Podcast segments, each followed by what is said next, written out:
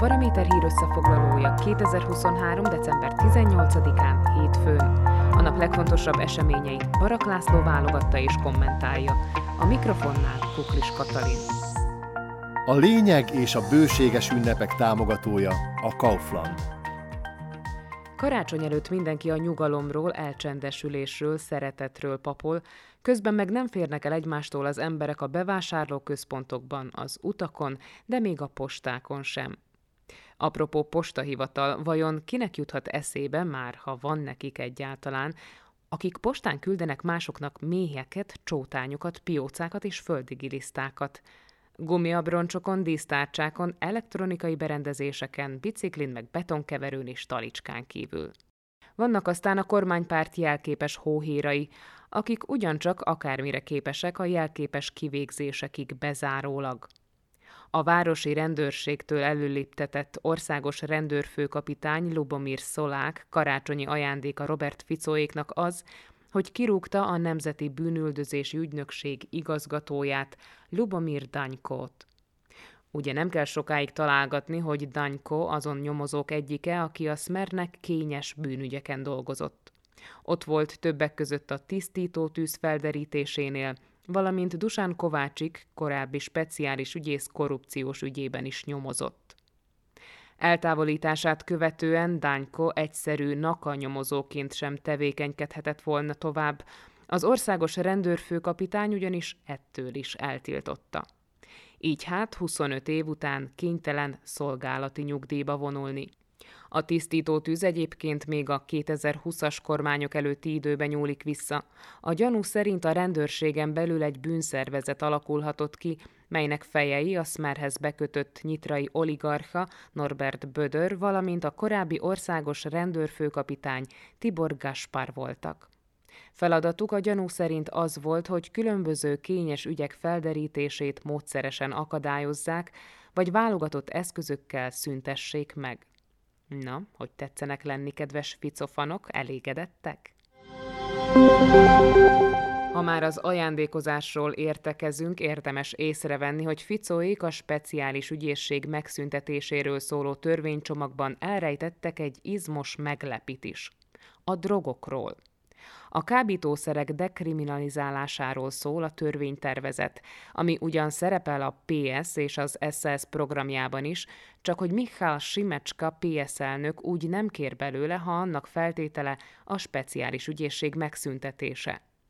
A simlis ficóék csemintára vezetnének be egy táblázatot, amely tartalmazná az egyes drogfajtáknál azt a mennyiséget, amelyért alacsony büntetést trónának ki. Marihuána esetében ez 2 gram volna, pervitinnél 0,2, heroinnál 0,5, kokainnál 0,3 gram, extazi esetében pedig 0,8 gram vagy 3 tabletta. Hát nem humanisták a fiúk. Vagy netán akár liberálisnak is beállnának, csak hogy az országos horderejű tolvajlásra kihegyezett speciális ügyészséget kivégezzék? Mindegy, majd csak kiukadunk valahol. Még az is megeshet, hogy jobb idők várnak ránk. Bizonyos szakértők ugyanis alacsonyabb inflációt és a reálbérek fokozatos növekedését jósolják a jövő évre. Ami azt jelenti, bár el kell felejtenünk a jelentősebb árcsökkenést, a pénzünkből valószínűleg több mindent vásárolhatunk majd. Persze csak akkor, ha nem történik semmi váratlan. Rizikóból viszont akad bőven, ami mindenek előtt a geopolitikai helyzetből következik. Vagy például a klímaváltozásból, ami markánsan fölhajtja az élelmiszer árakat. Itt van aztán az olaj és a földgáz árának esetleges meredek emelkedése, ami nem kizárt, hogy hatással lesz az inflációra és a pénzügyi piacok további ingadozásaira. Ha már szóba került az olaj, érdemes megjegyezni, hogy Denisa Szaková gazdasági miniszter alaposan felújította az állami Transpetrol vállalat vezetését. Méghozzá pártemberekkel és azok pénzbeszedőivel. A Transpetrol az az állami cég, amely a kőolajat és származékait saját kiépített egyedüli vezetékrendszerén szállítja az országon belül és át rajta. A Transpetrol elnökségébe bekerült többek között a Szmernyitrai járási szervezetének elnöke, a korábbi munkaügyi miniszter Juraj Richter, Ján nevű fia. A további új tag Ján Gyurisin korábban már tevékenykedett a Transpetrol elnökségében, egész pontosan 2010 és 2012 között a Regyicsová kormány idején, amikor a Híd párt jelölt személyeket az állami cég vezetésébe. Később a Nemzeti Autópályakezelő Társaság elnöke volt akkor, amikor Érsek Árpád volt a közlekedésügyi miniszter. Gyurisin felesége Eva Gyurisinová üzletelt korábban Robert Gyuricával, aki pedig közel állt Norbert Bödörhöz. Ján Gyurisin emellett a szmeres parlamenti képviselő Anton Stredák sógora, aki ugyancsak ismert a Bödörhöz fűződő közeli viszonyáról. Stredák lányának, Tímea Stredákovának a cége, az NR Design 2013 és 2018 között 500 ezer eurónyi megrendelést szerzett a Transpetrolnál.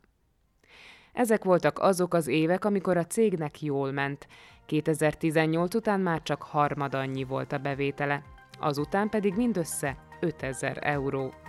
Meglátjuk, mi lesz majd jövőre, ám valószínűleg kár valami nagyon jóban reménykedni, akkor is, ha itt a karácsony és a közhely szerint a remény hal meg utoljára.